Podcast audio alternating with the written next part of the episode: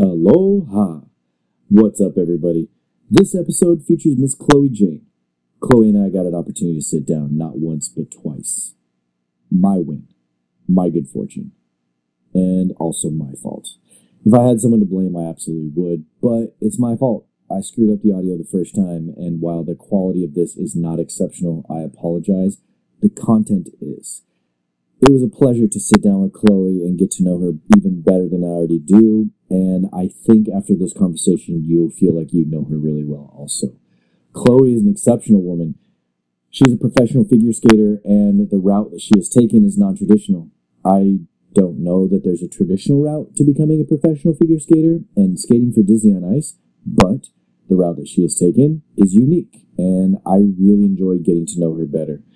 I think that you'll enjoy the conversation that we have.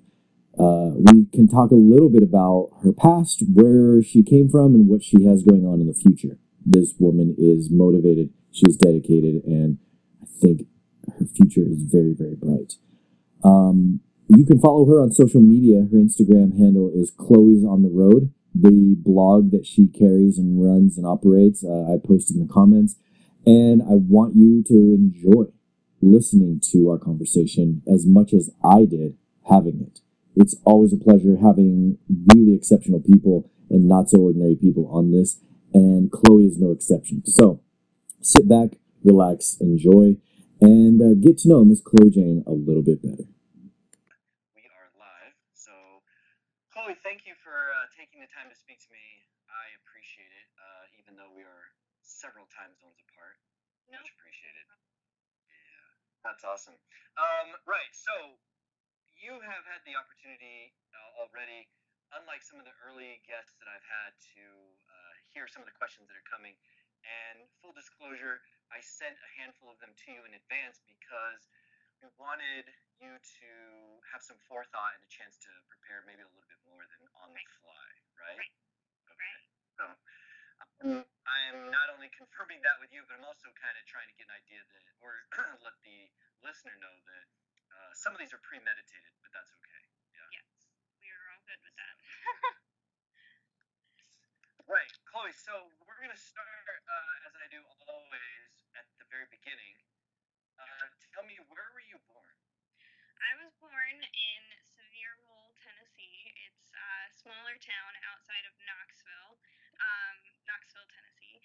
And um, I was born there um, after my parents had gotten off the road and been off the road for a little bit.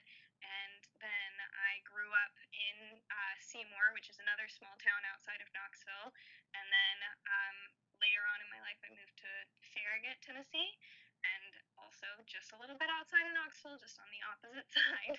So I've always technically been in Knoxville. So I guess that's where I say I'm from because it's just all these little tiny cities around it that I've been raised in. So when you're talking to other people, you just say you're from Knoxville, and yeah, everybody. it's the easiest way to say it because there's so many small cities around Knoxville that like Knoxville is kind of just central East Tennessee hub that it makes it easy for people to identify it. Right. That makes sense. Awesome. So then, uh, if you are from there and you moved around so much, do you have any siblings? I have two siblings. Um, I've got a little sister and a little brother. My little sister, I guess, technically just graduated because she's no longer in school uh, because of the coronavirus, which is very sad. like, she just didn't get to finish her senior year, but um, she's out of school now. And uh, then I've got a little brother who is, um, he will be a sophomore now. So he's just a little bit behind us, but um, yeah, they're. We're all stuck in quarantine together. We're doing good. Trying not to kill each other, you know. Yeah, as siblings often do, quarantine or not. That's, that's Yeah. awesome. Um, so tell me a little bit about your parents. I know you, uh, your mom has quite decorated in her own right, but maybe you can speak to that a little bit. Um, so my parents were uh, both in shows when they met. My dad was on crew and my mom was a skater. But previously, my mom was a skater um, competitively for the UK. She's from Nottingham, England, um, and she uh, competed through London. She trained in London and then competed for the UK for multiple years and was British world champion a couple times. And then she went on to do the Olympics in 1984.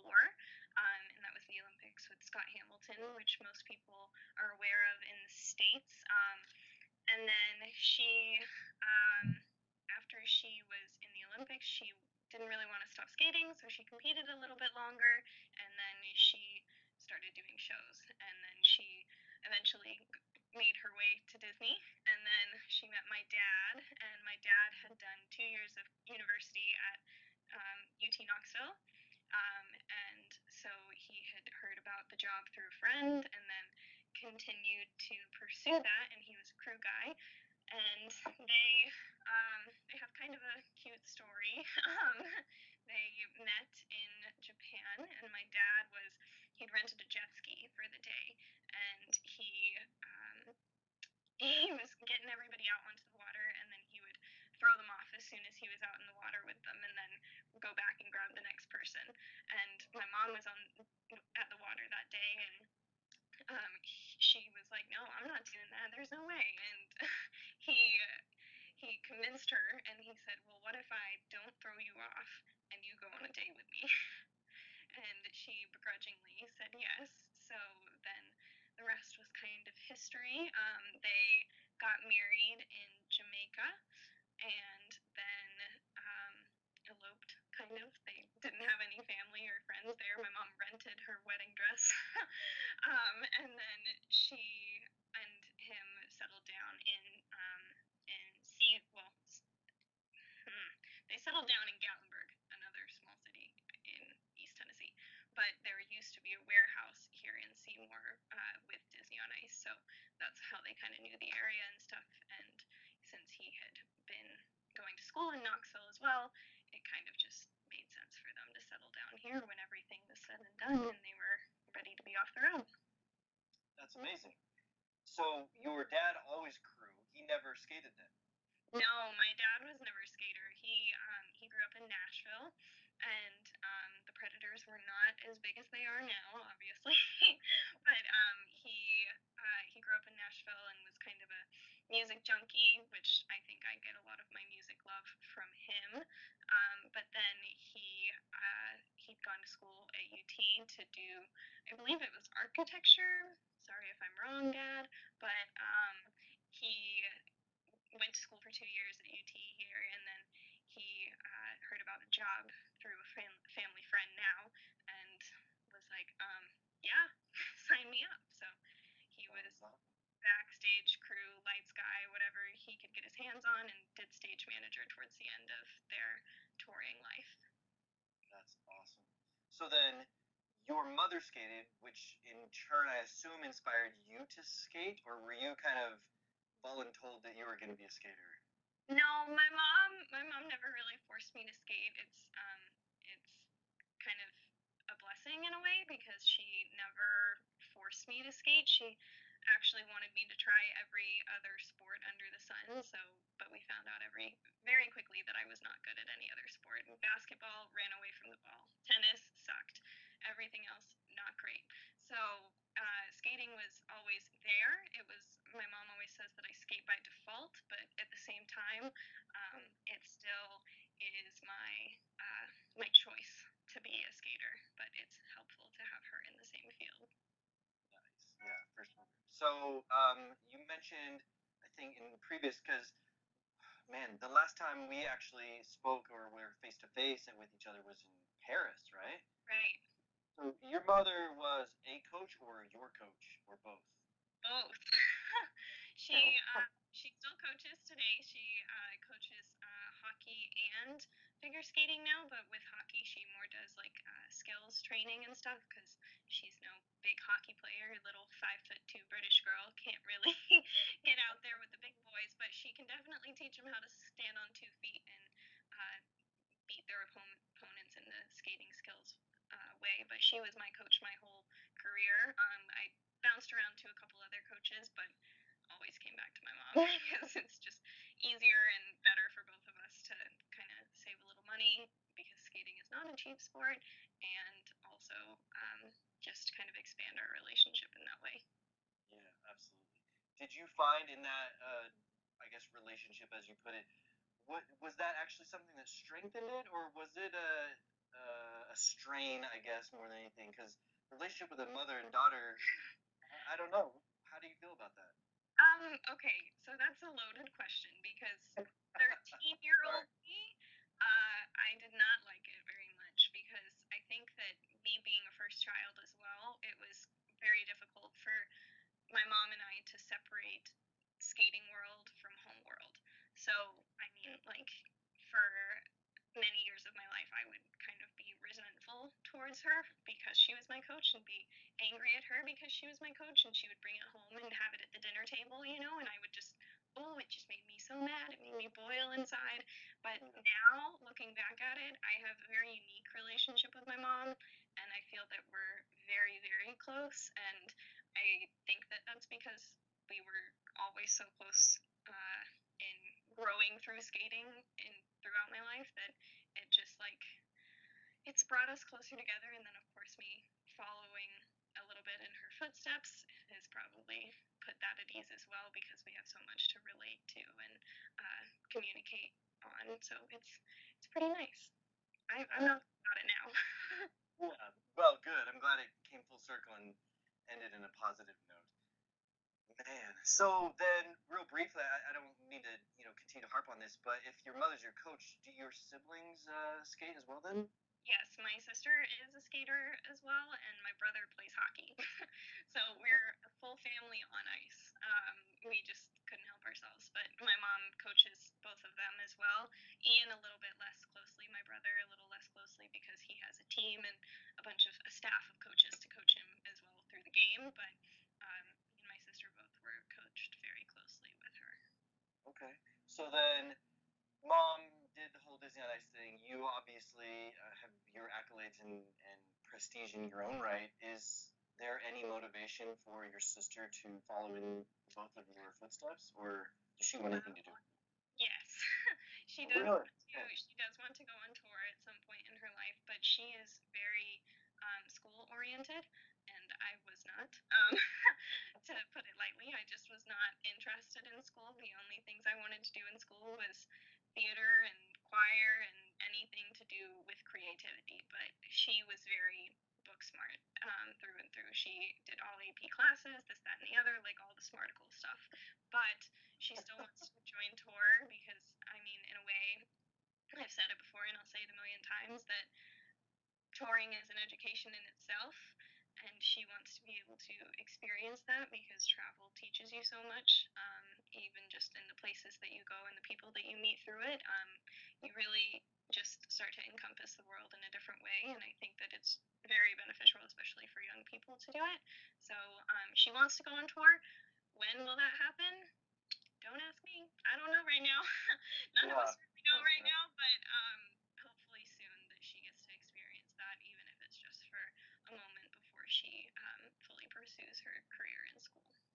That's awesome. I, it's really kind of refreshing, I think, that you know so many people go through the tour life, and you know as well as anyone that you can experience it, and it's not for everyone, right? Like there are people that go on tour and just fall apart and just I want to go home. This is not for me. And I mean, not to shame them or anything because it's not meant like that, but it's no they give up or leave very very quickly. And I only say the better the, the I guess my response is it's just not for everybody, and that's okay, right? But how great of uh, I guess experience and example you and your mother are to have had such a positive uh, experience that hopefully she has an equally positive experience and uh, enjoys it. So that's awesome.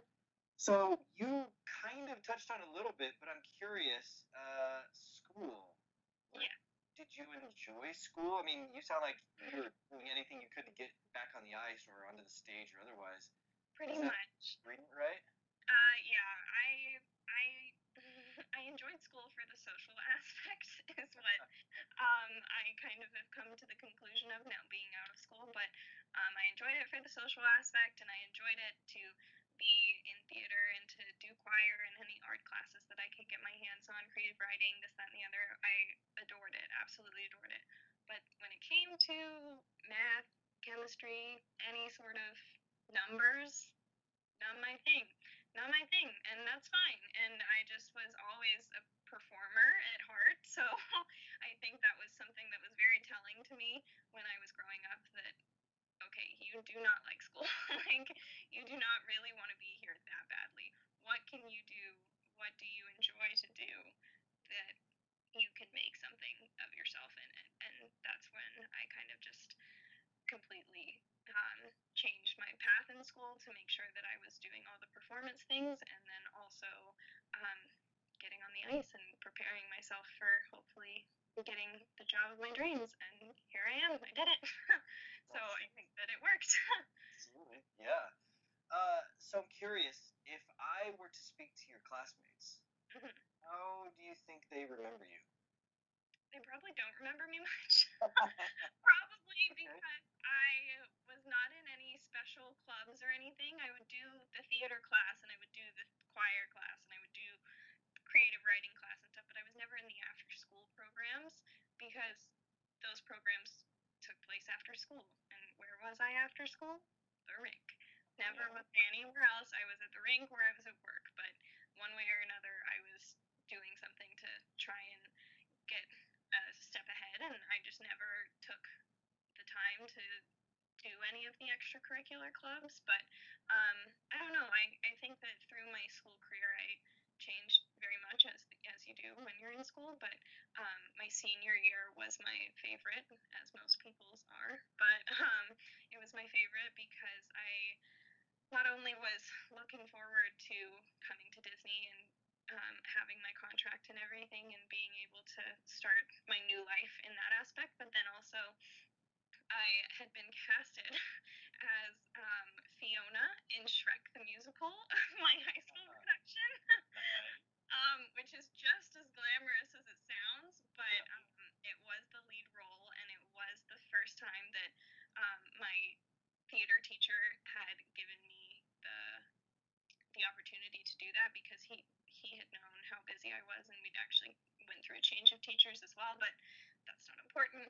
Um, but he had realized that okay, you've got this other thing, but I think you can do this. Like you've got skating, but I think you can do this. Like this is something that I think that you've prepared for and you're ready to do something like this. And so he kind of was the first one to kind of give me that true spotlight role and um, I'm forever thankful to him. Shout out to Mr. Woolley if he's listening. um, but uh, he really he really turned my confidence around my senior year. So um, I think that that was really helpful going into tour and um, kind of having a little bit of experience in the spotlight. It definitely was able to help me convert that onto the ice a lot easier. That's awesome, especially because uh, the, one of the questions I was going to ask was if you had a particular teacher that stood out or that was particularly influential. And I assume uh, you said Mr. Woolley, is that his name? Yeah, Mr. Woolley was one of my favorites for sure. And then, I mean, all of my artsy teachers always, I was kind of teacher's pet in that way. But um, he was definitely uh, my most influential my senior year. So I am forever thankful for him giving me those opportunities that he did. Amazing. So we're going to get to it in just a second, but I want to ask before we move on. When you were a little kid, what did you think, or I guess how what I'm asking is, did you always know or think in your mind that you were going to be a professional skater? Was there ever a moment you were like, maybe I'll be a doctor, or maybe I'll be a teacher, or a surgeon, or I don't know, lawyer? You know what I mean? Or was that kind of just one track mind? The idea always bounced around, of course, because when you're in school and when you're in all these different environments with all these different people trying to do different things, you're always thinking about it. But I think once I finished middle school, that was kind of when I realized because I'd stopped competing at that point, which is pretty early to stop competing as a competitive skater, but I really just hated it. I hated competing so much. So I um, I told my mom, I was like, let's stop wasting money on this and start working towards me being able to have stage presence and be a performer. And um, she accepted that very willingly. Like I said, she never forced me to skate, so it was always a very open conversation when it came to stuff like that, um, which I'm very appreciative of. But um, I think that once I finished middle school, that was just my kind of turning point of like, okay, this is this is the direction I want to go in because that is what I love the most. So I had to pursue it somehow. Yeah, no, that's amazing. So then let's pretend we're not, you know, all quarantined at home. Rewind a month or two ago, and someone asks you, or if someone asks you, Chloe, what do you what do you do for a living? How do you answer that question? Um, it depends who's asking. If it's some stranger, um, I guess I would just say I work for Feld Entertainment because they don't really know what that is. Um, most um, people don't really understand that, and they're like, "Oh, okay," and they just think entertainment company, and that's the end of the story. If it's my friends or colleagues or people that I've worked with before, I just blatantly tell them that I'm a professional figure skater for Disney on Ice, and of course that gets the wow reaction every time, which is kind of exciting because you kind of forget how exciting it is. Um, you get kind of numb to it sometimes, but whenever someone reacts like that, you're like, oh yeah, I do this thing that makes thousands of people smile every day. I forgot. you know, no, you can't forget. You just can't forget. But um, it just it just brings it back to that initial like reaction that you had whenever you get your contract or something. Yeah, that's really cool. It's funny because your reaction to that question is very similar to most other performers. And a lot of times it's, and I don't know if it happens on Disney on Ice, but like in other shows, it becomes a bit of a game to A, make up a career or job, right? to the Uber Yeah. driver, whomever it is, Mm-hmm. you just be as super vague as possible in hopes that the conversation will end. Like you said, I work for Feld Entertainment and hope that at the end of it, instead of, what's that? You know what I mean? Yeah, it, you just I think you just have to be discreet with it, especially when you're in public or in strangers because you don't know how they're going to react to that and you don't know who you're talking to either. So like there's very sketchy situations you could possibly get into if you just blatantly say it sometimes, but if they're digging and they're a mom or something like just tell them it's fine. But like if it's if it's someone random that has control of a car, I would usually avoid it. I would usually just try and just say Feld Entertainment and say that we're working at the arena that we're working at that week or something, something random to try and just divert the conversation. Because obviously we'd be, for example, in that Uber and there's someone from Japan, there's someone from Russia, there's someone from the U.S., and then there's someone from I don't know from Canada or something like, and they're just trying to like figure out why are all these different people in my car right now, you know which is perfectly understandable. I probably would have the same reaction, but uh, definitely trying to just divert the conversation, and that's it's. I think it's for our safety more than anything. You're right, yeah, for sure. Um, if you, because it has to have happened already, so maybe you can just kind of speak to a little bit about if it has. But if you were given the opportunity to speak to someone that's considering, I mean, maybe as your little sister or you know an up and coming skater, someone considering this line of work, whether it be figure skating in general, uh, performing, competing, or otherwise, what would you tell them that would be would you maybe consider vital importance? What would you say? Go for it. just do it. I I literally couldn't give more advice that would be positive other than that because it's like it's an experience that you'll never forget. You'll meet so many people from around the world that are just absolutely incredible. You'll get to go to places that you probably never would have gone to. I mean, you'll go to really amazing places like in Europe and stuff, or you'll be in Des Moines, Iowa. No shade, but never would have gone there on my own, you know? So I think that I think that there is so many things to be learned on tour and so many things to be learned as a show skater as well, um, compared to being a competitive skater, that it's more than worth your while. I think that it's so so beneficial to anyone who is considering it because if you're considering it, you already want to do it. You're just asking. You already want to do it. I know you. Yeah. yeah, you just want confirmation. I know. You got it. Go. Just go. You're not wrong. That's really uh, so this next question is uh, a little loaded, but I'm going to ask it anyway because it's not something that's usually chosen by you. It is usually thrust upon you. Any uh, do any nicknames? Oh goodness, I actually have multiple.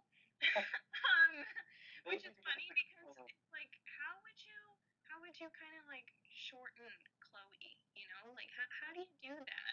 It's it's not a hard one. I mean, like Chloe is easy. That's an easy nickname. Uh, CJ, but then my so my performance director actually he he would call me Siege, which was CJ, but like I guess enunciated. and it always made everyone else like wonder who he was talking to, but I always knew he was talking to me. Um, my little sister, when she was young, she created a nickname for me, and it's Coco because she just couldn't say Chloe correctly, so she called me Coco. But um, Coco, Chloe, CJ, those are, I mean, those are the main three. I guess I could come up with a couple more if I really thought about it, but those ones are the first three that come to mind. So I guess it's not that many, but in my head I thought that there was more for some reason. Yeah, that's awesome. Um, so my curiosity, especially with your timeline, is where along there, if you can remember, because I'm presuming you can, where along this whole path did you, or was there a specific moment or series of moments where some, where it clicked and you said, yes, this is absolutely what I want to do for the rest of my profession? um, this is actually one of my favorite stories. um, I don't get to tell it often, so I'm glad you asked. Um, but so when I joined Tour, I joined the uh, show D20, which um, is what our abbreviation is for it. But uh, the show itself was called 100 Years of Magic. Um, and so I show up in rehearsals, and there at Feld Entertainment Studios, and there's two, 27 new to show skaters. So the cast is about 49, 50 on a good day. So 27 new to show skaters was a lot. It was a big turnaround. Five of us being 18 year old, me being one of them. And it was overwhelming. And there were like, they're throwing choreography at you, and they're throwing costumes at you, and they're counting at you, and they're yelling at you, and they're go, go, go, go, go, because you have two weeks. You have two weeks of rehearsals, and then you're on. Like, you're on. You're on stage, you're in front of thousands of people, and there's nothing you can do about it.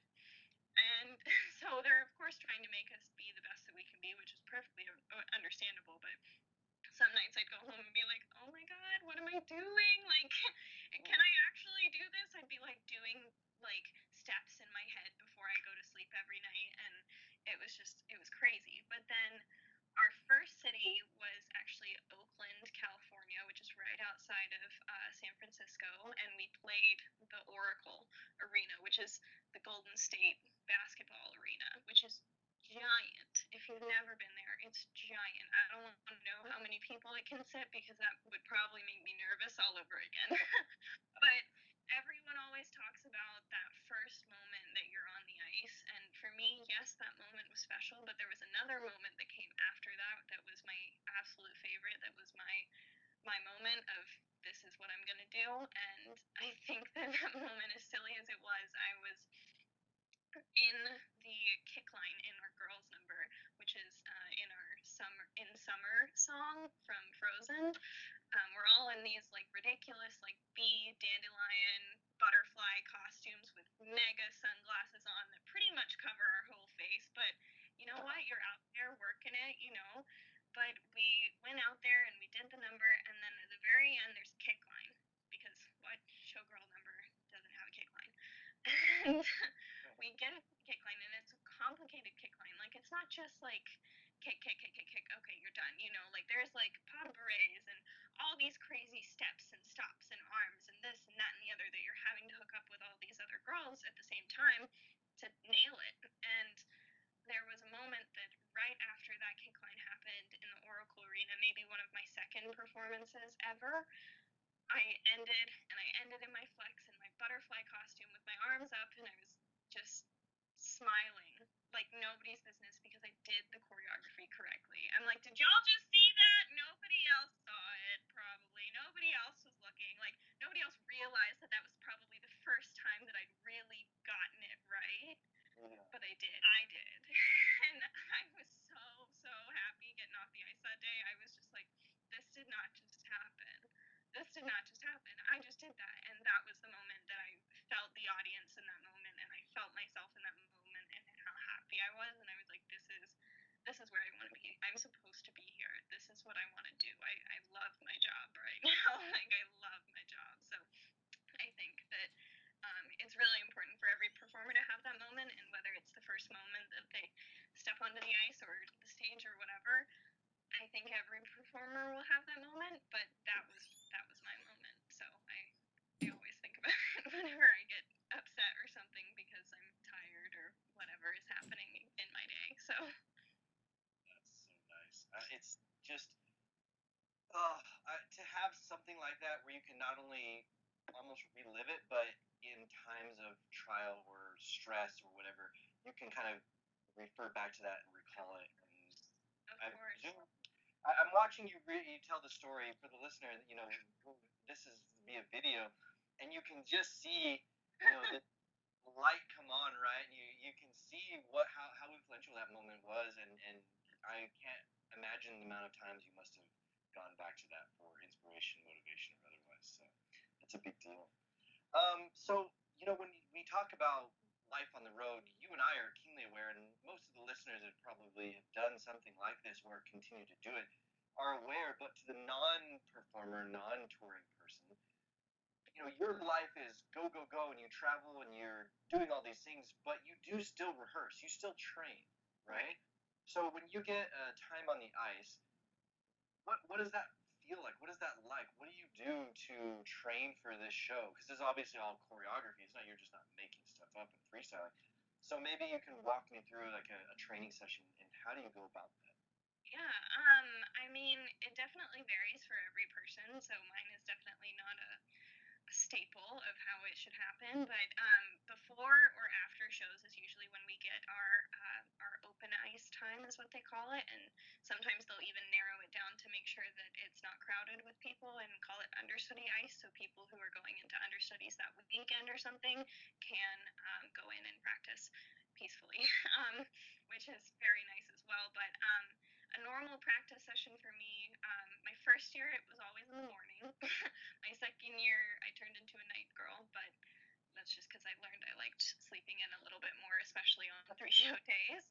Um, and so it's about 30 minutes to an hour, depending on how much you sign up for. And I usually will get on the ice and kind of do my laps, kind of do some of my exercises to kind of feel it out and feel the space in the arena as well, because that definitely can affect the way that I feel on the ice sometimes. Because if I feel that things are so far away, like I have a hard time, I guess, with the depth perception of everything. So I kind of just take that time to breathe and warm myself up and make sure that my feet are under me before I start, you know, crazy stuff.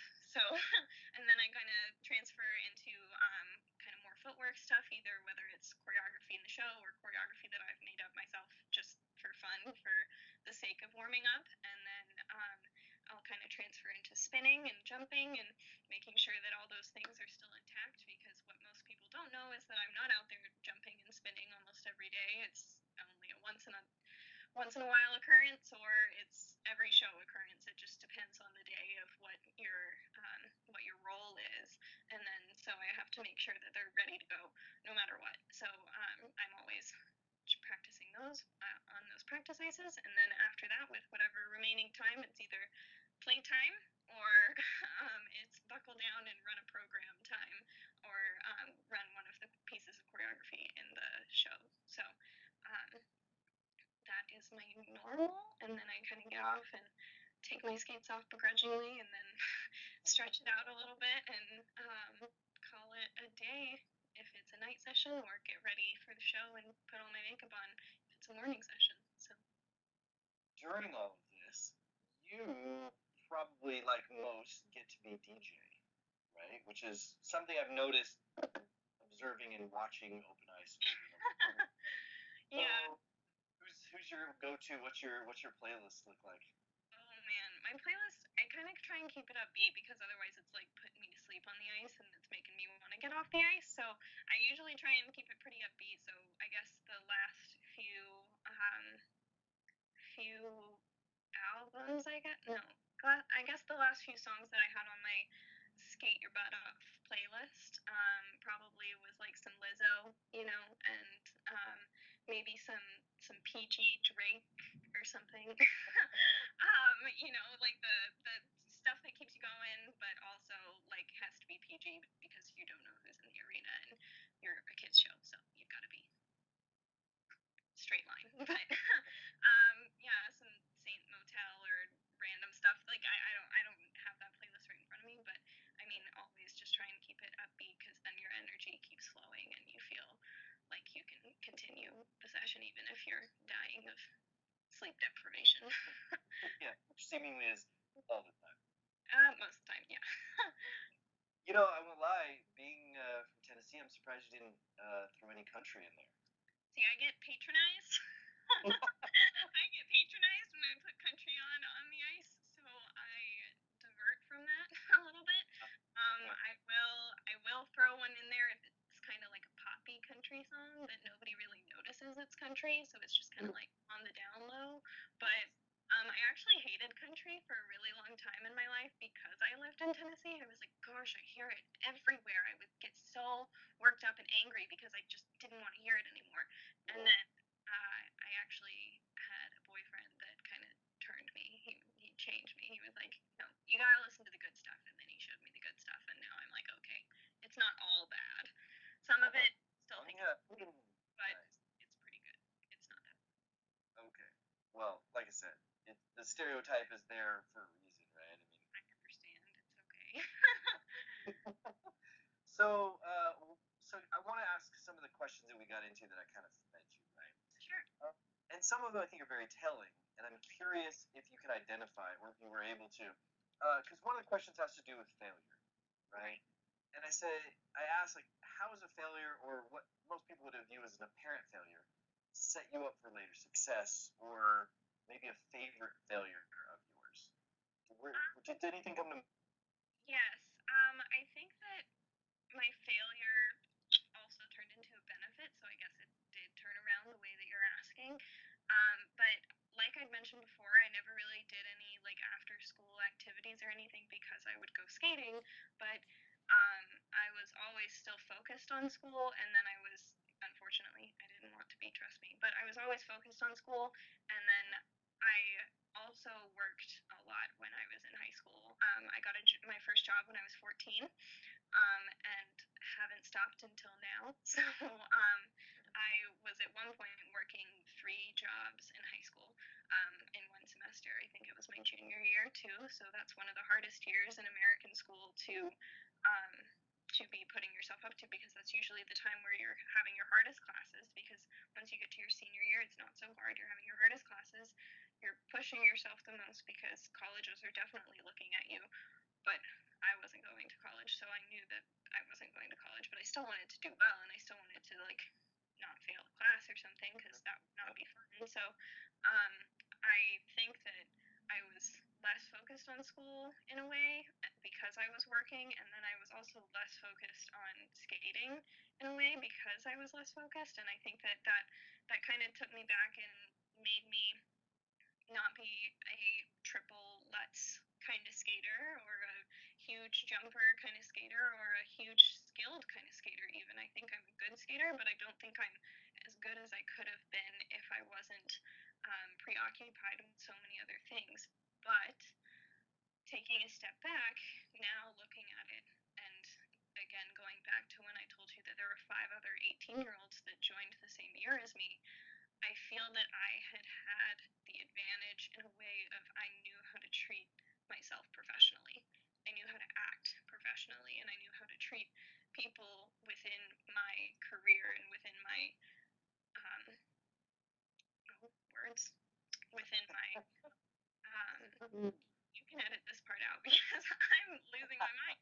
Um, uh, I think people within my cast and crew and everything, I was much better with communicating with them because I'd been in the workforce and I understood um, how to uh, withhold those emotions and stuff that you get when you're mad at someone for telling you what to do so much or something, you know.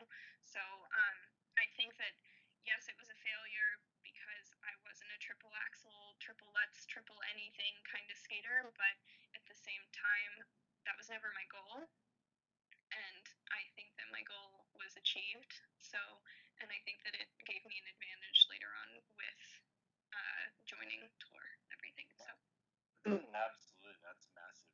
The life skills that come from being asked to, to do those things, whether it be a you know, dishwasher or busser, server, with, newspaper route, babysitter, whatever. right, those are life skills that translate, and it's it speaks to you as a person that you were able to take that skill or those learned skills and translate them beyond just that setting and say, oh, I know how to do this because I've done this in the past or whatever the case may be. That, that's massive. Um, in addition to that, my curiosity leads me to another question, which is along the lines of, of maybe things that you've learned along the way, or mantras, or, or whatever the case may be. So the question I posed was, if you could have a giant billboard, and we're talking like millions or billions of people are going to see this, and you, I say, all right, Chloe, I'm going to make yours, put whatever you want on it. What does your billboard say? I think my beer, bill, beer, what? Losing my mind again. I think my billboard would say something along the lines of "Do not be afraid," because I spent a lot of my life being afraid of other people, afraid of what they thought of me, afraid of how they perceived me as well, because I I cared a lot about my appearance and a lot about my um, my standpoint within my community and I realize now that doesn't matter. it, it does not matter. And I think that fear was what was holding me back for so long. And there's so many different kinds of fear and so many different kinds of fear archetypes. But I think that if you were to narrow it down to just one saying on a billboard, it would just do not be afraid because it's it's something that's so so simple but so surreal to so many people that it can't hold you back from really becoming or wanting to become someone that um, you really want to be. really good. Can you tell me about how do I say this? Is there something absurd or an unusual habit that you just love? Um, oh goodness, I think that mm, my okay, I think that my unusual habit is like studying different people in a way. Um, and that's like a very weird thing to say, I know. Um, but I think that when I like start to get to know a person, I kind of start this little like in my head, I start this little file of this person, and then I study like their mannerisms, and I study the way that they speak, and I study the things that make them laugh, you know, and I really enjoy that. I don't know if that's like creepy or weird, but it's something that I definitely do pretty much for everybody. I just kind of start to profile them in a way, but it's not bias way or anything. I don't profile them into one category or something. I just am profiling the person as one person and trying to make sure that if they're having a bad day, I know how to make them laugh. Or if they're tapping their foot, they're nervous, what's going on? You know, like I, I kind of have always been a little bit of a people person. My mom tells me I'm a social butterfly, and that's just the way that I am. So um, I think that that's part of the reason I start to pick up on mannerisms like that, and it's I guess absurd and weird because not I don't know if anybody else does that, but also I don't talk about it very much, so maybe everybody does it, and I'm not weird at all. I don't know. That'll be interesting to see the feedback because I do get feedback about the episodes that I do. How many people say, "Oh, I probably do the exact same thing," right? You gotta tell me. You gotta tell me. Slide into my DMs. Tell me. tell me if you do that. Because if you do, thank so- you. I'm not alone. yeah. Oh, that's incredible though. I, I think that while that's probably, you know, not creepy, but something that I don't know that you would or should tell everyone that you're it makes sense because a lot of people do that, but maybe you're not cognizant of the idea that, oh, I'm picking up on these things. Whether it- that be you see someone that you find attractive and you're like, oh, I'm going to pay extra attention to that. Or I want to be her or I want to be him. And so let me see what he or she does and how they act. I think that's very normal. So while you may feel like it's absurd, I would be impressed if there weren't a lot of people who said, yeah, I totally do the same thing. Okay. Well, y'all got to tell me because I feel like I'm a here profiling people and trying to figure out what makes them upset, like so that I can just be there if they're upset. You know, like I just want to have. Yeah. You you do it with the with the best of intentions. It sounds like, which I think anyone that knows you that's listening to this immediately is gonna go, oh, I, I wonder what my profile looks like. Oh no! oh no! I've said too much. They're all gonna ask me. That's awesome. Oh god. Well, so we'll change the subject a little bit because I always I really like this question when I saw it and I started asking it because I find it applicable to most people. And it has everything to do with the idea that it's attainable for anyone. So, what is something recent for you, let's say in the last six months, that positively in fact impacted your life that cost you less than a hundred bucks? Okay. it's gonna um, it's gonna sound really silly, but um, in uh, I think that my favorite thing that I purchased for a hundred dollars, or maybe a little less than a hundred dollars, um, were my Bluetooth headphones. Don't don't sue me, people. Um, if ooh, yeah, they're my favorite. um, I I just really like with traveling and everything, and with uh, being very active and stuff. It uh, my Bluetooth headphones have helped me with a lot because, um, like I said, when you're on those open ice sessions and stuff, sometimes you want to be running the same piece of choreography over and over again with the music, but you don't want to annoy everyone else on the session, so you just put those little headphones in and you're no longer being annoying, which is really nice, but also like you're constantly on the move. You're on buses, you're on trains, you're on planes, you're moving all the time that you don't have time for wires. You, you don't got time for it. Like it's just like an extra hassle. So being able to just put your headphones in, plug in, focus on what you got to do, get through the airport as fast as possible, and not and just not have to worry about things just like piling up or getting caught and being torn out of your ears. I think my Bluetooth headphones might be my favorite favorite purchase. Amazon purchase, or did you go to Best Buy, or No, I went to Best Buy. um, I went to Best Buy. Um, so it might have been a little bit longer than six months ago. Sorry, but um, it was.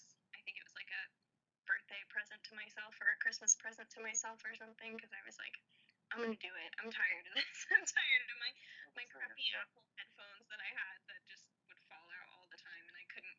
It's like you can't skate with your phone in your hand and like try and listen to music at the same time. It's very difficult. So headphones. Highly recommend. I use Beats. Beats sponsor me, please. Um, uh, but yeah, I think that's my best answer. That's awesome. In the last five years, is there a new belief, behavior, or habit that you feel like has most improved your life? Oh goodness, that that's a difficult one. Um,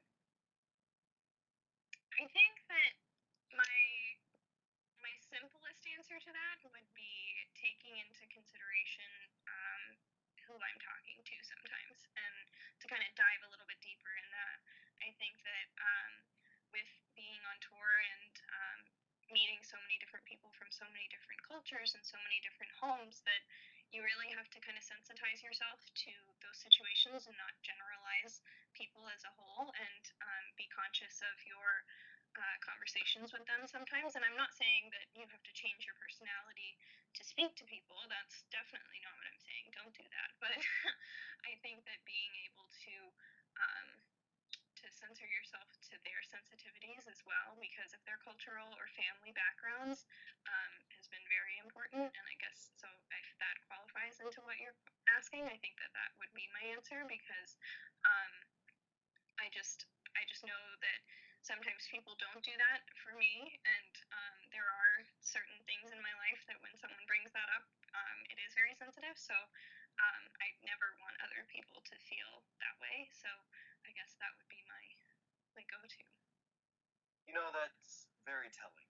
And I only say this because I think it speaks a lot to you, not only as a person, but as a genuine human being, that it takes a lot for someone to internalize the idea that that makes me uncomfortable and hurts my feelings or makes me happy and lifts me up or whatever the case may be.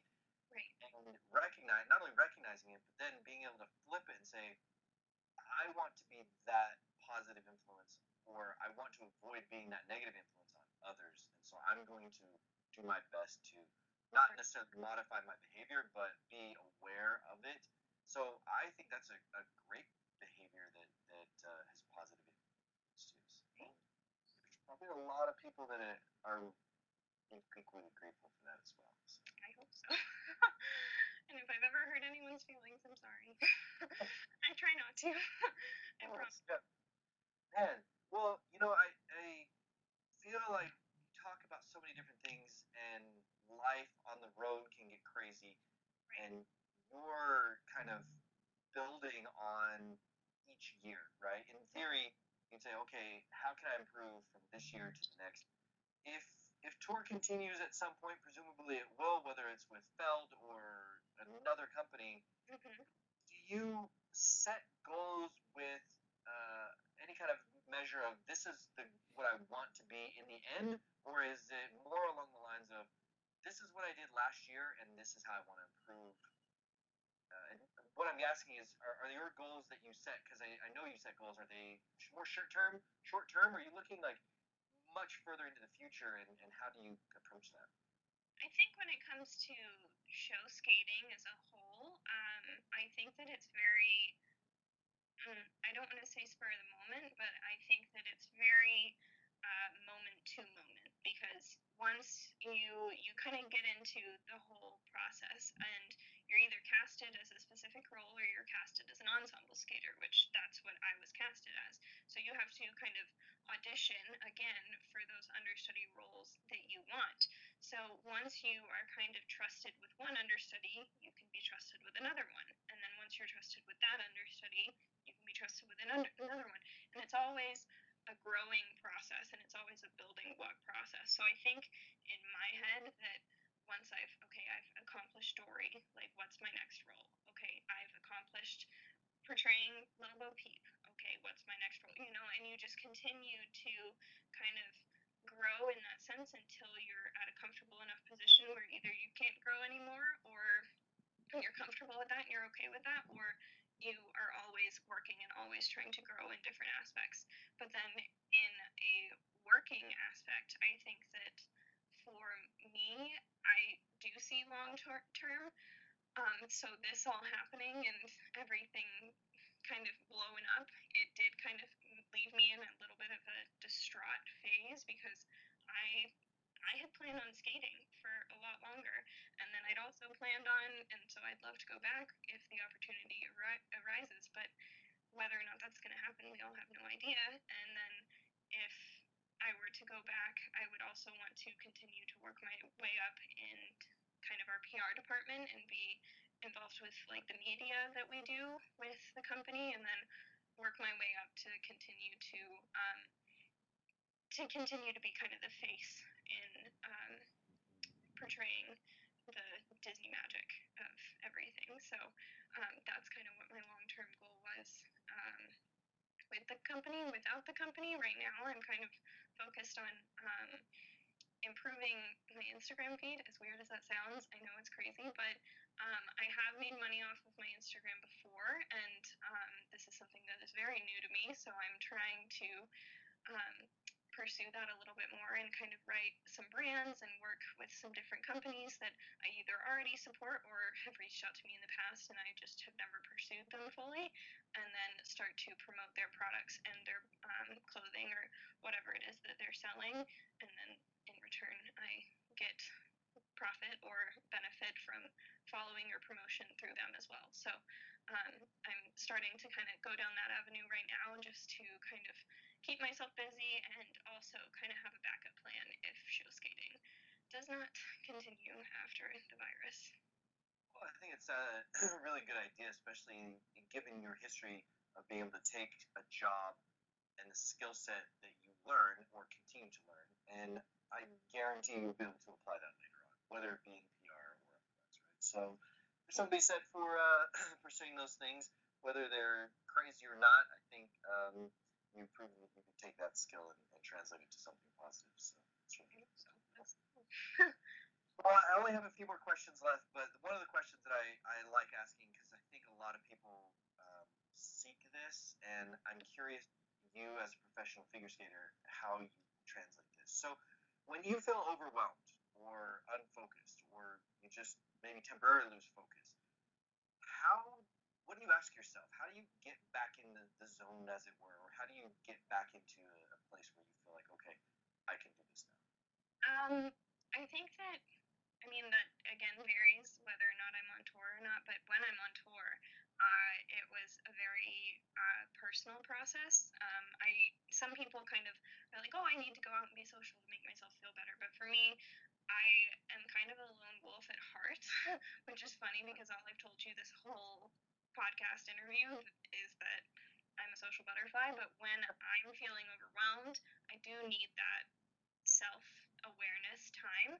And so my like go to thing was to always on days off or something find whatever the best coffee shop was in town, go sit down, have coffee by myself, either read a book or listen to classical music, um, and just kind of zone back in and kind of um, write things down if I needed to, or call my mom or something that would try and make me zone back in, feel a little bit better, and also have that me time that I'm not relying on other people constantly.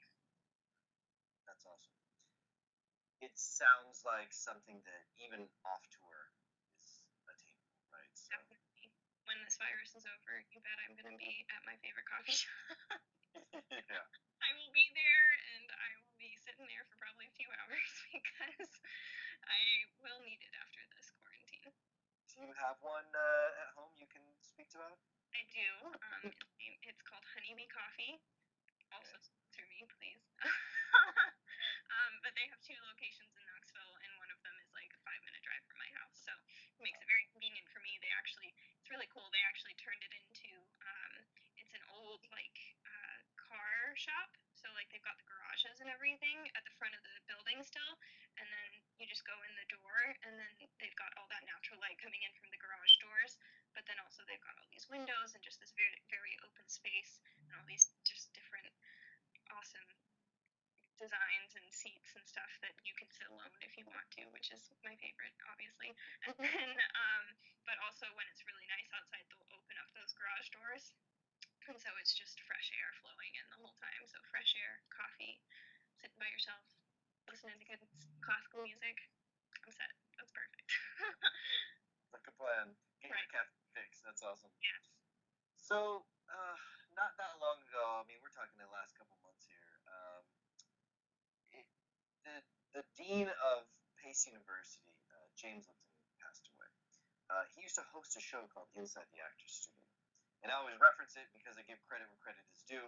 And also, these questions are completely plagiarized, right? But he stole them as well from a French guy, Mr. Pivot, and uh, so I, I don't feel any measure of guilt in regurgitating them.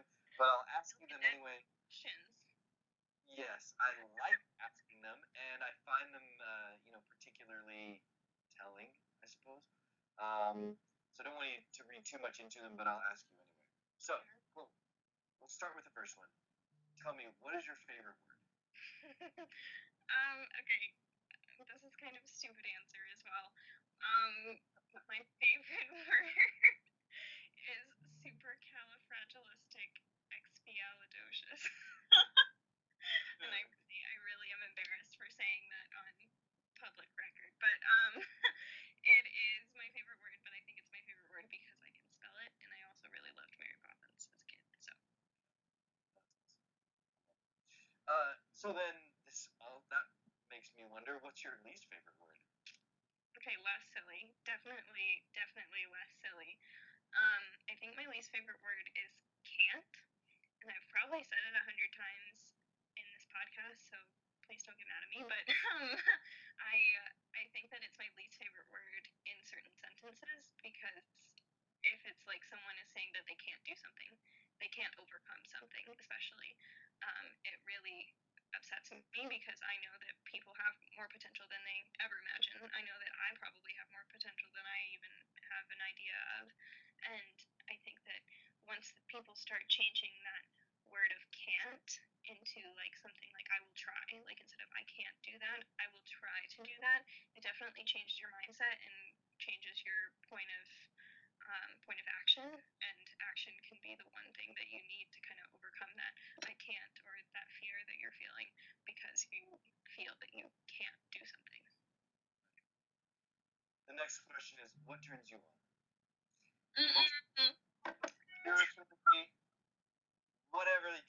However you want. What motivates you? What turns you on? What gets you going? There we go. I like I like what motivates me a little bit more.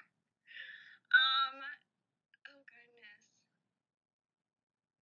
I think what motivates me is just to keep going. And I know that's really cheesy, but I think to keep going and to keep working and to continue to have kind of even if it's busy work, something to keep me um, on my toes and keep me um, thinking about other opportunities or other um, situations that my life could go into. I think that that kind of keeps me motivated.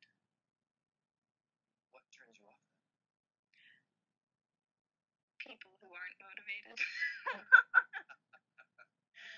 um, and I don't mean I don't mean that to be hateful or to be crude, but I I think that people who are lazy and unmotivated really um, don't know their potential, and that is something that uh, definitely turns me off. So, um, in your words, not mine. Exactly. Uh, what? Man, I always get crucified for this because moms hate it. What's your favorite curse word? um, oh goodness. Um, I think it would pro. Oh gosh, mom, I'm sorry. Um, I think it would probably have to be bomb. Um, probably because I say it every time I. Huh? it is more popular than you know.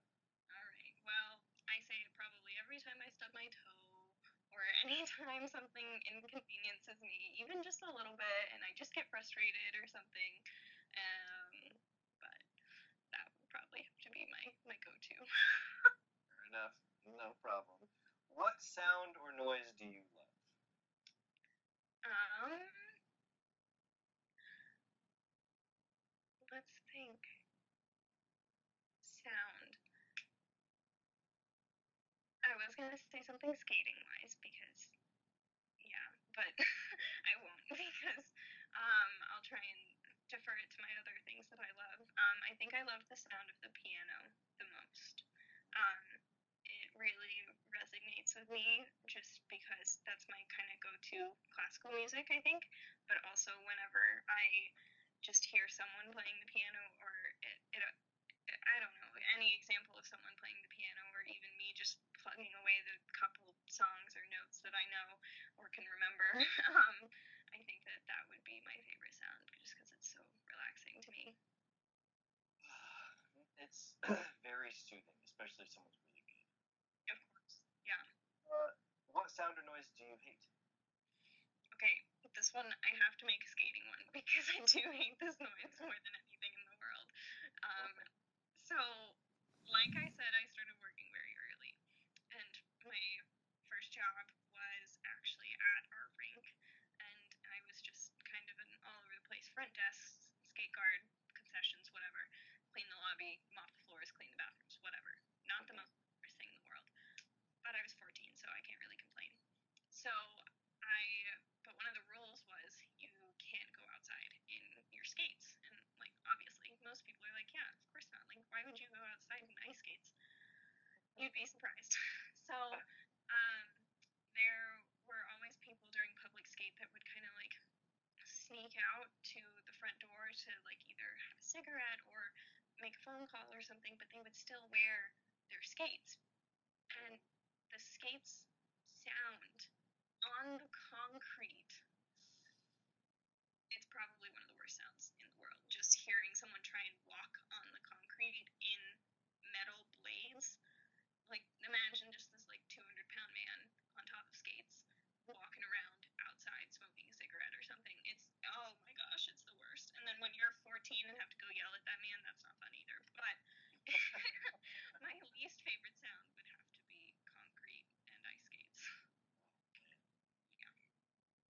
profession, other than your own, of course, would you most like to attempt?